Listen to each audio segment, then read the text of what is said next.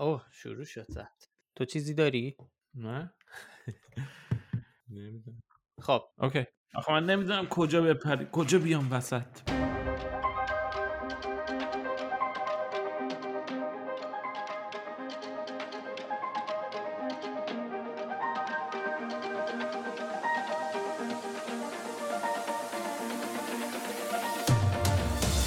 سلام و هر جای هستید وقت بخیر.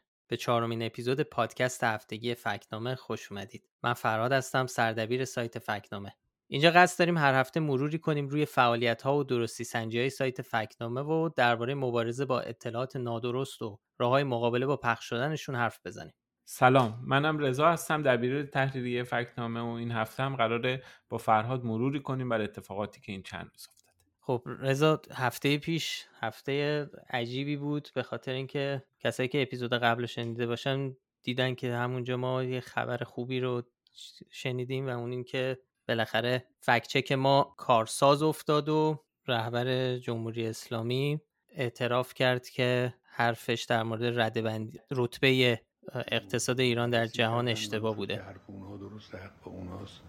آمار ما درست نبوده. و اون که من گفتم مربوط به چهار پنج سال قبل یا پنج 6 سال قبل بوده. رتبه اقتصادی 18 هم در دنیا. بله تقریبا فکر کنم سابقه نداشت که به این شکل لاقل به این شکل اصلاح بکنه خودش. تو دو سه مورد یه نمونه هایی بودش که صحبت کرده بودن اینکه من قبلا اشتباه کردم یا فلان چیز رو اشتباه کردم. ولی سابقه نداشت که یک آمار اشتباه رو اینجوری بیاد و به طور عمومی اصلاح بکنه. یعنی قبلی ها فقط در حد اشتباه لفظی بود و یکی دو موردم در مورد اینکه خب من اشتباه کردم که اعتماد کردم مثلا به فلان گروه مثلا یکی درباره برجام و یکی درباره سیاست های جمعیتی که وقتی میگه اشتباه کردم این اشتباه اشتباه کردم که قبول کردم این حرف در واقع اینو داره علیه یکی دیگه به کار می‌بره. آره. یعنی به نفع خودش. پارسال یه موردم بودش که یه اشتباه لفظی کرده بود. آمار فوت کرونا رو اشتباهی آمار مبتلایان فوت. مبتلایان رو گفت تلفات. ولی اینکه یک جمله ای رو بگه و بعد این جمله رو فکت چک بشه بررسی بکنیم دقیق و بگیم نادرسته و با یک عالم آدم و رسانه و اینها که پشت آقای خامنه ای در اومدن تو ایران. بالاخره با اونا سر کله بزنیم و ثابت بکنیم درسته. یعنی اون حرفی که زده نادرست بوده و آمار 18 غلط بوده و اینا. بالاخره این بی سابقه بوده که بعد یه هفته بالاخره بیاد و این رو بپذیره که اشتباه کرده. و این خب به عنوان کسی که یکی از غیر پاسخگوترین سیاستمدارای شاید جهان باشه خودش رو تصحیح کنه و یه جوری بالاخره انقدر اطلاع رسانی بشه که مجبور بشه حرفش رو درست بکنه خب این خیلی. بی سابقه و کم سابقه یا کم سابقه. ولی خب این تنها موردی نبوده که تو سخنرانی نوروزیش ما فکت چک کردیم و تنها مورد نادرست نبود. بله یه دونش مثلا به طور مشخص درباره ول بودن اینترنت بود که ما شاخدار دادیم کاش که اون رو هم بیاد اصلاح بکنه. یکی هم درباره اختیارات ریاست جمهوری بود که اون رو هم نادرست ما دادیم کاش که اون رو هم اصلاح بکنه. کلا ما تا الان 15 تا گفته آقای خامنه‌ای رو فکت چک کردیم که 7 تاش نشان نادرست گرفته و دو تا شاخدار. سه تام گمراه کننده داشته. خب بالاخره کاشکی همه اینها بیاد و اصلاح بشه. به حال محدود به اینکه بیاد یک آماری رو یک عدد و رتبه رو اشتباه گفته محدود به این نباشه. در رابطه با همین موضوع هم شبکه جهانی درستی سنجی International Fact Checking Network هم یه مقاله روز چهارشنبه منتشر کرد با عنوان چطور یک فکت چک باعث یک تصحیح کم سابقه از سوی رهبر ایران شد. با ما حرف زدن در این باره و ما هم مطلب رو ترجمه کردیم و الان رو سایت فکنامه می‌تونید بخونیدش. خب حالا بریم سراغ فکت چک این هفته. یه مروری بکنیم. اولی که می‌خوایم دربارش حرف بزنیم مربوط میشه به ماه رمزون که الان توشیم و اگه یادت باشه رضا یادته که همیشه که من که خودم از بچگی یادم که هر دفعه ماه رمزون می‌شد یه دکتری میومد تو تلویزیون و شروع که از فواید روزهداری که چقدر برای سلامتی خوبه و اینا حرف می‌زد. همچنان الان هم ادامه داره این قضیه. الان دیگه ارجاع میدن به پزشکان و دانشمندان خارجی. آره مخصوصا مثلا ژاپنی و اینا آره. توییتر و شبکه های اجتماعی هم که یه جوکی میچرخه که قبل مارمزون میگن خب دیگه دانشمند ژاپنی الان دارن پیپرا و تحقیقاتشون آماده می‌کنن در فواید روزه بگن. خیلی ماه شعبان میگن سرشون شلوغه که برسونن به ماه آره. رمضان حالا اون دانشمند ژاپنی بله میگه. حداقل 8 ساعت 10 ساعت گروسین کشیدن باعث میشه غده‌های سرطانی. خود به خود از بین برن و بعدا تحلیلش یه فکت چکی که ما کردیم یا بهش برخوردیم یه خبری درباره اینکه می‌گفت می‌گفت یه دانشمند ژاپنی کشف کرده که روزهداری باعث از بین رفتن سلول های معیوب و سرطانی میشه حالا این خبرم دوباره تو تصنیم ما باز هر هر هفته فکر کنم باید درباره تصنیم حرف بزنیم. تو تصنیم منتشر شده کیهان هم البته هست درباره اینکه دانشمند ژاپنی یوشینوری اوسومی که یه زیستشناس سلولیه و تو سال 2016 هم نوبل برده و ایشون طبق خبرهایی که داره میچرخه به این نتیجه رسیده که روزهداری باعث از بین رفتن بسیاری از بیماری ها میشه. وقتی ما اینو فکت چک می‌کنیم به این نتیجه می‌رسیم که بله همچین فردی وجود داره. ایشون سال 2016 هم نوبل برده ولی تحقیقات ایشون درباره یک فرایندی به اسم اتوفاژی اتوفاژی که تو فارسی به معنای خودخواری سلولی ترجمه شده فرایندیه که سلولا می‌تونن از همدیگه تغذیه کنند. مخصوصا بعد از یک دوره گرسنگی طولانی و به عنوان یک مکانیزم دفاعی طبیعی سلول شناخته میشه و تحقیقات آقای اوسومی در این باره است. به صورت خلاصه می‌تونیم بگیم که این خب خیلی فرق داره با اون روزه‌ای که حالا تو ذهن مسلمونا هست و اون روزه‌ای که در ماه رمضان ازش صحبت میشه. اصلا واژه روزه که میاد یه تصوری وجود داره اونم بحث اینه که به هر حال روزه‌داری اسلامیه. شاید بشه گفت عبارتهای دیگه ای ممکنه باشه توی فارسی که بشه این مفهوم رو برسونه. آره ولی چون کلمه یک کلمه فستینگ استفاده میشه معمولا این اشتباه رو شاید امتناع از خوردن شاید امتناع از خوردن شاید مثلا این از چنین واژه‌هایی اگه استفاده بشه واژه‌های ابداع بشه براش به هر حال بهتر باشه. بچه این تفاوت ایجاد بشه. ما پارسال هم یه فکت چک داشتیم. یه گفته ای از کامران باقری لنکرانی یادتون باشه وزیر بهداشت بود زمان احمدی نژاد. انسان پاک دوست داشتنی است. در یه جا گفتم مثل هلوم آدم بخوره این. جوون مؤمن. اونم فکت چک کرده بودیم که اونم گفته بود مطالعات زیادی شده که نشون میده روزهداری با مدل اسلامی یعنی که سحری و افطاری بخوری و ناهار رو حذف کنی باعث بهبود سیستم ایمنی بدن میشه. اون اتفاقا به یه مقاله خاصم اشاره کرده بود که اون مقاله هم بحث روزهداری اسلامی نداشت. مسئله آب و نوشیدن مایات این وسط یه فاکتور کلیدیه. و این یه نکته دیگه هم هستش این وسط که نباید فراموش بکنیم. اونم اینه که تحقیق روی اثر روزهداری برای مسلمانان روزه به معنی همین که ما رمضان روزه می‌گیرن. این خیلی موضوع ساده ای نیست موضوع پیچیده است. ببینید روزه گرفتن یک شکل ثابتی نداره خیلی نسبیه. ما داریم درباره چه نوع روزه ای در چه شرایط زمانی و مکانی صحبت می‌کنیم. خیلی این وا- واقعا بستگی خیلی زیادی به فصل و موقعیت جغرافیایی داره. شما فرض کنید یک خانوم 50 کیلویی کی- که وزنش 50 کیلوه تو عربستان وقتی روزه می‌گیره خب خیلی متفاوته با یه مرد 100 کیلویی که تو زمستون مثلا تو اروپا توی کشور اروپای شمالی روزه می‌گیره. در صورتی که این تحقیقاتی که انجام میشه این بحثایی که درباره روزهداری متناوب یا همین امتناع از خوردن اینا هستش اینها یه بحثایی هستش که دوره های زمانی ثابت دوره های طولانی مدت یه شامل یه چنین چیزایی میشه که بحث رو کاملا متفاوت می‌کنه از بحث روزهداری اسلامی. ما هم در نهایت حالا به این فکت چک و به این ادعا نشان گمراه کننده دادیم به خاطر اینکه در واقع یه چیزایش درسته ولی اون روزهداری که اینجا داریم دربارش حرف می‌زنیم این اون روزهداری نیست که آقای اوسومی یا دانشمنده غربی یا تو بحث رژیم غذایی ازش صحبت میشه. خب بریم سراغ شاخدار هفته که سعی می‌کنیم هر هفته وقتی یه فکت چکی داریم که نشان شاخدار گرفته باشه حتما بهش بپردازیم. این هفته دو تا داریم. بریم سراغ اولیش. که درباره توییتره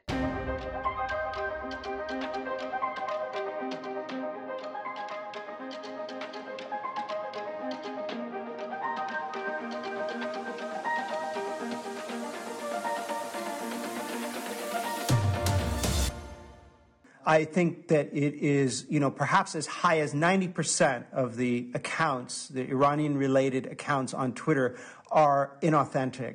That is, that they are uh, troll accounts. Uh, operated by various exile groups, maybe for pay, or like financed by various governments that are hostile آقای. برزو در آگاهی روزنامه نگار روزنامه ایندیپندنت تو پادکست تو ایران پادکست داشت صحبت می‌کرد و اونجا یه ادعایی می‌کنه که خیلی برای ما فرستادن و اظهار تعجب کردن ازش و اونم اینه که اونجا میگه احتمالا 90 درصد حسابهای کاربری مرتبط با ایران تو توییتر غیر معتبر هستن. از البته این به انگلیسیه. این پادکست اونجا از کلمه ایناتنتیک استفاده می‌کنه.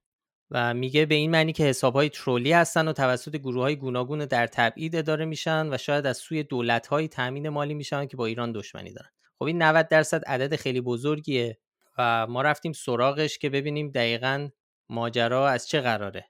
به صورت خلاصه اگه بخوایم بگیم وقتی میگیم این اتنتیک اکانت یا حساب غیر معتبر در واقع به حسابهای غیر واقعی و جعلی و بات هایی میگیم که تو توییتر فعالیت می‌کنن معمولا اطلاعات نادرست میدن.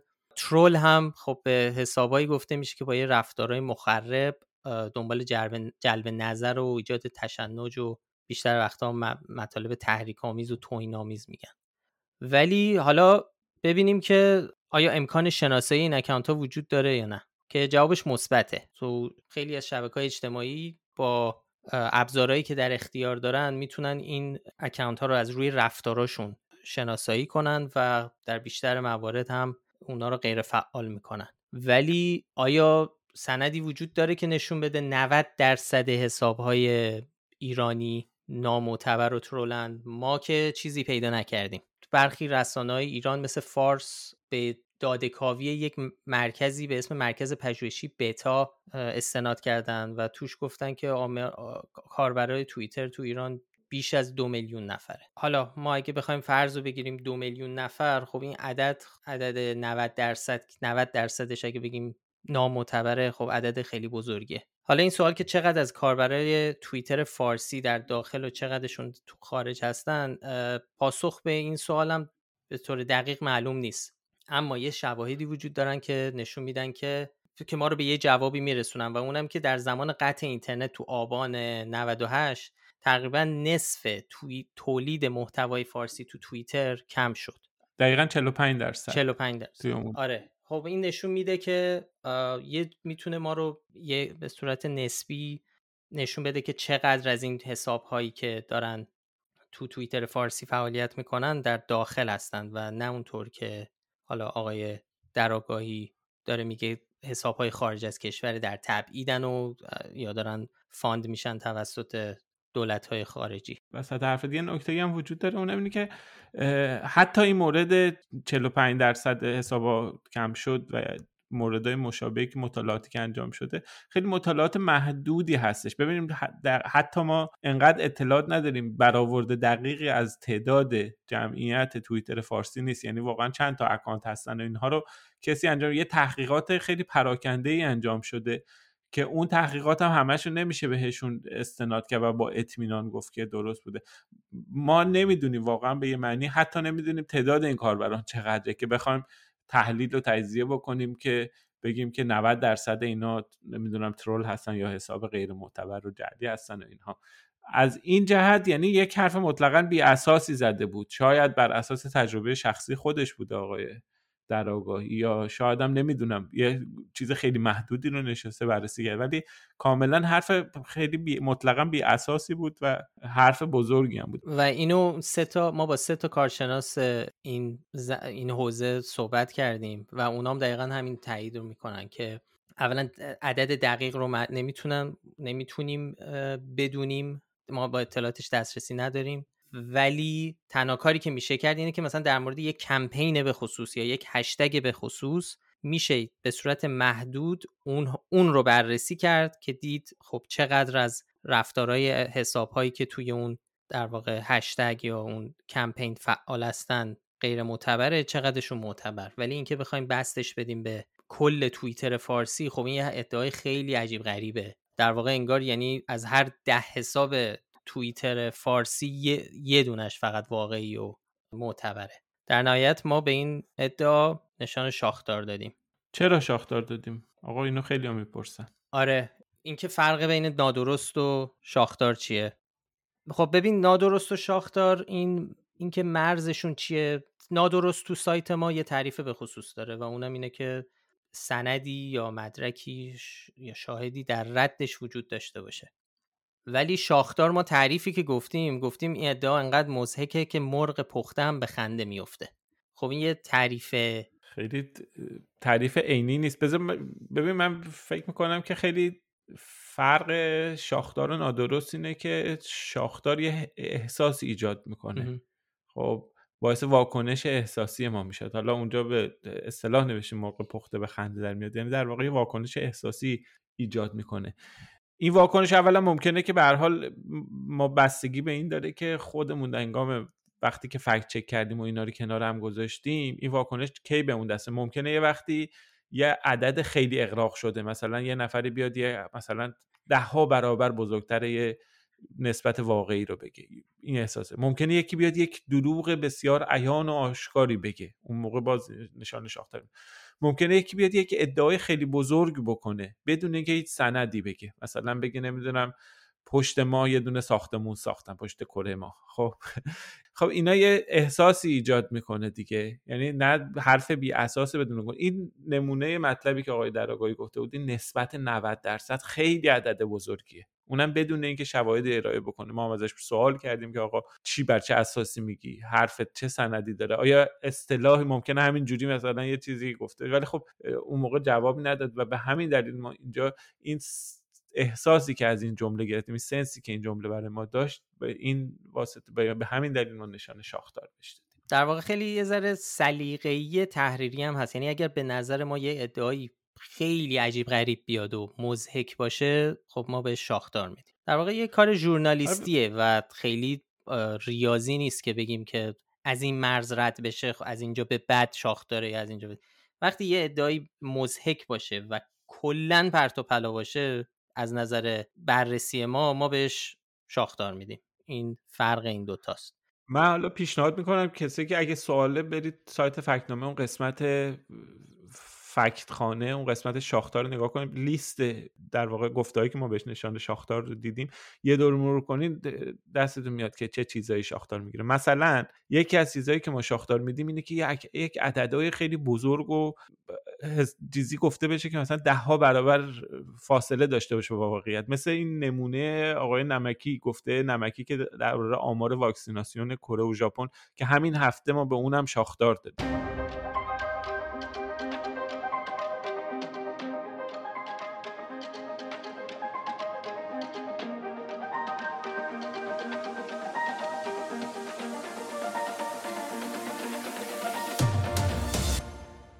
کره جنوبی 61 هزار دوز. البته یک و چهار دهم میلیون دوز توضیح کرده 61 هزار تا زده.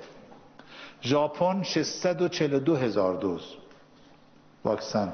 وزیر بهداشت توی یه سخنرانی توی یه دونه از این جلسه های استانی بود 27 فروردین یه آماری از واکسیناسیون در کره و ژاپن ارائه کرده بود که این آمار در واقع حدود سه برابر در مورد ژاپن و 23 برابر در مورد کره دستکاری شده بود. ببین به چه صورت؟ الان یه توضیح خیلی سریعی من بخوام بدم. وزیر بهداشت اومده بود در یه تکنیک ریزی استفاده کرده بود. یه آمار اشتباه و درهم و مخلوط و مختوش و اینها رو به کار برده بود کنار هم تیگه گذاشته بود. یه سری عدد و رقم در واقع مطرح کرده بود برای اینکه نشون بده که آمار واکسیناسیون در ایران خیلی کم نیست. اون به چند تا کشور اشاره کرده بود عمان و عراق و یه چند تا کشور دیگه هم بود که آماراشون اونا دست گریخته درست بود نسبتا درباره چیزی که صحبت می‌کنم. اما وقتی اومده بود رسیده بود که بگه آمار دوز واکسیناسیون آمار تعداد تزریق دوز واکسنی که در ژاپن و کره تزریق شده اومده بود در یک عددهای دیگه استفاده کرده بود که همونطور که گفتم خیلی کوچکتر از عدد واقعی بوده. اومده بود در واقع آمار تزریق کامل واکسیناسیون یعنی کسانی که دو دوز رو تزریق کرده بودن به جای آمار تعداد دوز تزریق شده استفاده کرده بود. این برای اینکه نشون بده که برای اینکه به هر در مورد ژاپن و کره که معمولا یه حس عمومی و یه تصور عمومی هم تو ایران نسبت بهشون وجود داره.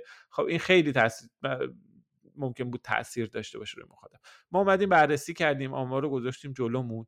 دقیقا نگاه کردیم نسبت ها رو در آوردیم. حرف آقای نمکی رو چندین بار پشت سر هم مرور کردیم. دیدیم به دفعاتی که تکرار کرده بود تاکیداتی که داشت و بعد از اینکه اینا رو گذاشتیم کنارم دیدیم نه این حرفش کاملا غلط هستش. علاوه بر اون میزان در واقع دستکاری در میزان خطا انقدر قابل توجه و زیاد بود و علاوه بر اون می‌شد می‌شد در واقع فکر کرد که یه انگیزه هایی برای گمراه کردن مخاطب اینا وجود داره. مجموعه اینا رو که گذاشتیم ما یه احساس به اون دست داد که این گفته هم در واقع شایسته نشان شاخ داره حالا عدد درست واکسیناسیون چی بوده تو این کشور و آقای نمکی چی گفته؟ ببینید ما آخرین آمار رسمی رو که تا روز 26 فروردین در کره و ژاپن به روز شده بود رو بررسی کردیم. تعداد دوز تزریق شده در ژاپن 1 میلیون و 853729 دوز بود. چیزی که عددی که سعید نمکی گفته بود 642 هزار دوز بود. سه برابر در واقع کم کرده بود. در مورد کره جنوبی تعداد دوز واکسن تزریق شده یک میلیون و 440 هزار دوز بود. تا همون روز 26 فروردین که آقای نمکی حدود 61 هزار دوست تقریبا 23 برابر اومده بود این آمار رو کوچیک کرده بود. خب اینم از دوتا شاخدار این هفته. ما یه نشان درست هم داشتیم. اونم به یک ماجرایی بود که خیلی مورد توجه قرار گرفته بود تو شبکه های اجتماعی و خیلی ها ازمون خواستن که بررسیش کنیم و اونم حق و زحمه ناظران شرعی زپ حلال برای واردات مرغ از ترکیه.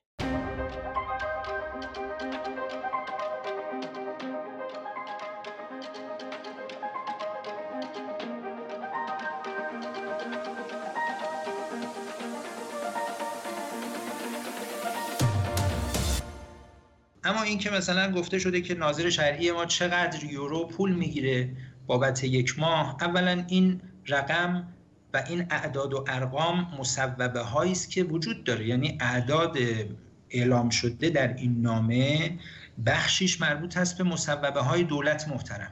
معمولا ما چیزایی که بهشون نشانه درست میدیم انقدر خیلی کمتر می‌گیره واکنش و مورد توجه قرار می‌گیره. ولی این موضوع به حال موضوع مهمی بود. هفته قبلش خیلی سر صدا کرده بود و خیلی ها بهش توجه نشون داده بودن.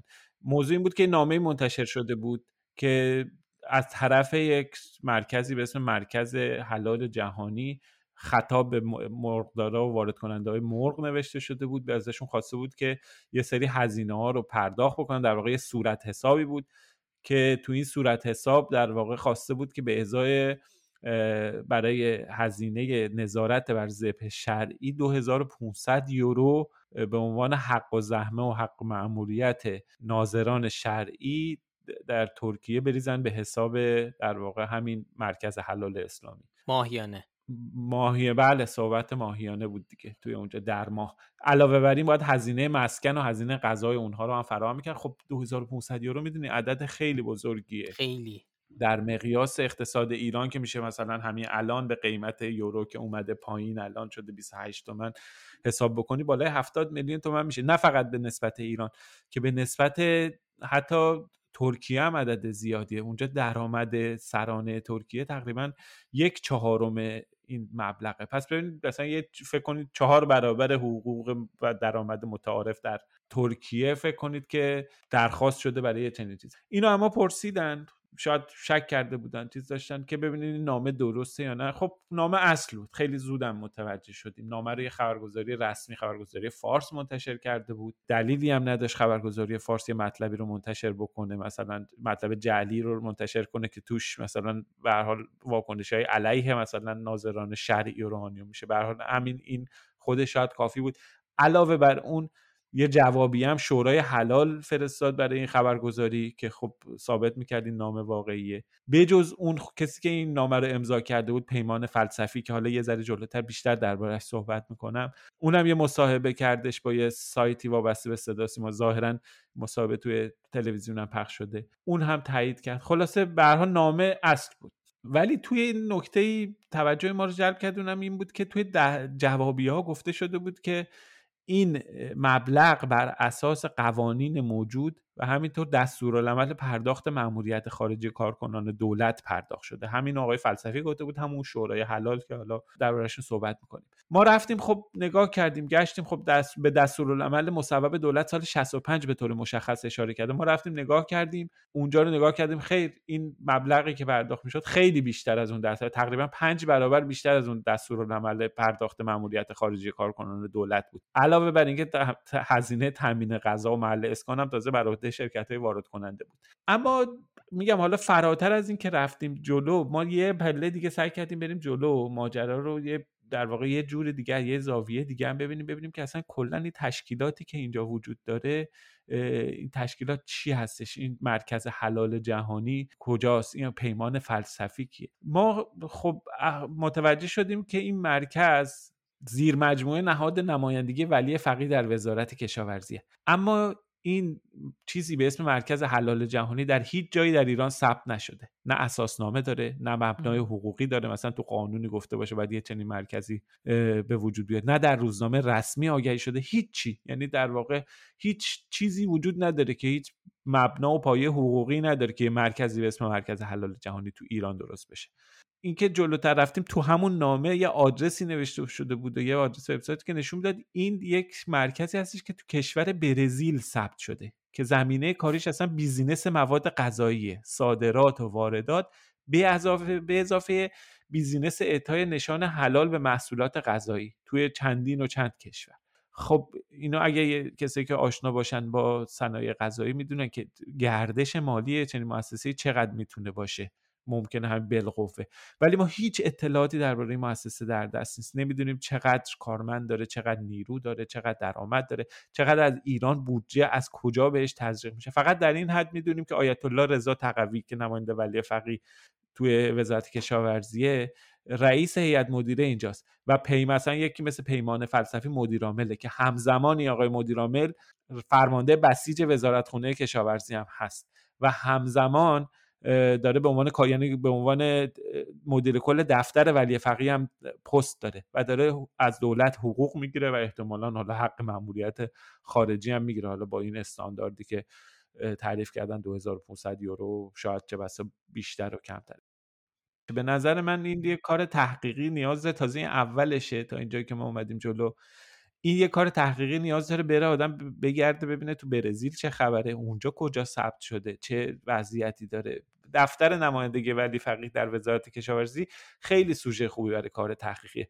نمی‌دونم می‌دونی این دفتر نمایندگی ولی فقط تو وزارت خونه و دستگاه اجرایی معمولا ردیف بودجه اختصاصی ندارن. این تنها جایی که ردیف بودجه اختصاصی داره تو بودجه سالانه ایران همینجاست. یعنی خب معنیش چیه؟ یعنی که یک سازمان و تشکیلاتی فراتر از سازمان و تشکیلات سایر نمایندگی های ولی فقی مثلا در وزارت راه یا وزارت آموزش پرورش یا هر جای دیگه.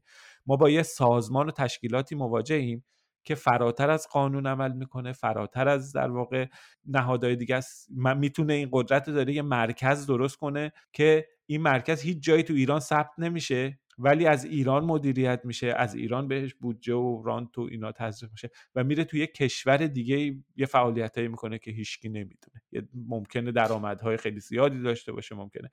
مصاحبه که آقای فلسفی کرده بود میاد که کوچیک جلوه بده. خب به حال حساس شده بودن مردمی 2500 یورو رو شنیدن.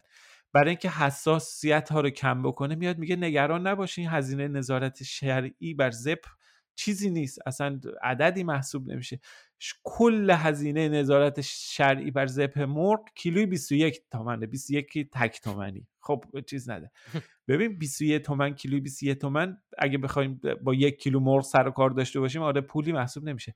ولی شما در نظر بگیرید صنعت تولید مرغ در ایران صنعتی که سالانه دونی میلیون تن مرغ در ایران تولید میشه مصرف میشه. عدد بزرگی آره گردش مالیش همین جوری واقعا همین عدد در این چیز داشته باشه. فراتر میلیاردها تومن دستی که 50 میلیارد تومن بلکه بیشتر گردش مالی سالانه است. به هر حال جای خوبیه. ما یه برای یه فکت چک همینجوری در حد یه روز رفتیم یه گشتیم خیلی اتفاقی خیلی مطالب جالبی پیدا کردیم. به نظرم ارزشش داره وقت بیشتر بذاریم و روزنامه نگارا برن سراغش. اونا بتونن گزارش تحقیقی بنویسن و سر و این ماجرا در بیارن که چه خبره.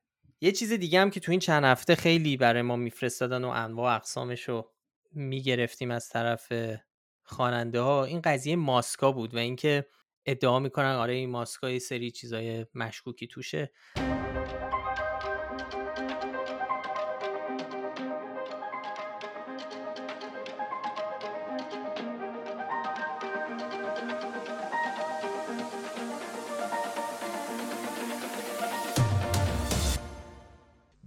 زیر میکروسکوپ یک نخهایی اونجا نمایان می‌شدن که این نخها حرکت می‌کردن نسبت به دما رئاکسیون نشون می‌دادن و قدشون بلندتر می‌شد و الان ما همین پدیده رو داریم توی ماسک هایی می‌بینیم که عمده این ماسک ها از چین میاد. به صورت خلاصه اگه بخوایم بگیم این اولا تو همه جهان پخش شده و خیلی از سایت های فکت چکینگ جهان روش کار کردن خیلی کارشناسا نظر دادن. به صورت خلاصه میشه گفت که هیچ کدوم اینا هیچ اساسی نداره. یعنی اینکه در واقع نه نخی نخ مشکوکی توشه نه ذرات نانو نه کرم نه ربات اینا. حالا هر چیزی هست نمیشه گفت که یعنی هیچ کدوم به صورت علمی ثابت نشده که واقعا این برای سلامتی مردم بده. این در واقع یه بخشی از این کمپین پراپاگاندا و دیسینفورمیشن ضد ماسکه که تو همه جهان هم هست و می‌خوان یه سری مردم رو بترسونن از ماسک زدن و خیلی کارشناس هم نظر دادن در این باره چه افراد حقیقی چه افراد حقوقی مثل مرکز کنترل و پیشگیری بیماری آمریکا و همچنین سازمان بهداشت جهانی اینا همه توصیه هاشون به اینه که ماسک رو بزنید. و حالا اینکه این ویدیوها چیه این خب لزوما خیلی دلایل می‌تونه داشته باشه. خیلی مثلا بستگی به اون شرایطی که اون ماسک توشه یا ازش فیلم گرفتن. بعضیا گفتن ممکنه بر اساس تغییرات گرما یا الکتریسیته ساکن باشه. ولی خب هیچ کدوم از اینا ویدیوها نشون نمیده که موجود زنده یا انگل تو ماسکا باشه. و حالا اینکه آیا همه ماسکا بی خطرن نه. خب می‌دونی این یه باز یه بحث دیگه است. ماسک هم یک محصولیه که ممکنه اگر از نوع بدش یا نوع بیکیفیتش استفاده بشه خب یه سری ضرر رو داشته باشه. برای همین مثل هر چیز دیگه ای آدم باید دقت بکنه که از چه محصولی استفاده می‌کنه. ولی به صورت کلی اگه بخوایم بگیم ما به این قضیه نشان نادرست دادیم و اگر ماسک درست استفاده بکنید نه ذرات عجیب غریب توش داره نه کرم نه نخ نه هیچی دیگه. خیالمون راحت باشه. خیال همه راحت باشه. ماسک درست استفاده بکنید. حتما هم استفاده بکنید تو این وضعیت. و این از این.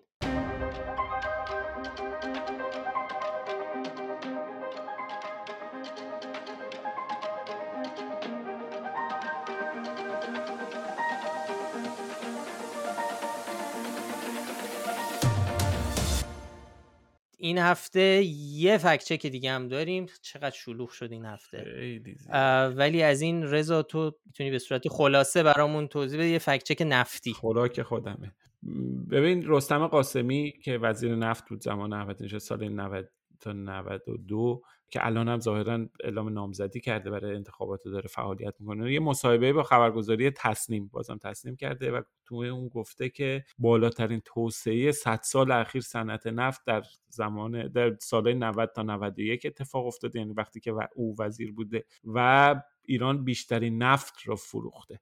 ما به این گفته نشان گمراه کننده دادیم چون یه بخش گنده و مهمی از واقعیت ناگفته مونده و اونی که این اتفاق اصلا ربطی به آقا به توسعه نفت و رستم قاسمی و حتی تحریم و اینا نداشته. ببین اولا فروش نفت ایران فقط در سال 90 بالا بوده نه 91 91 خیلی کمتر میشه تقریبا نصف میشه فروش نفت.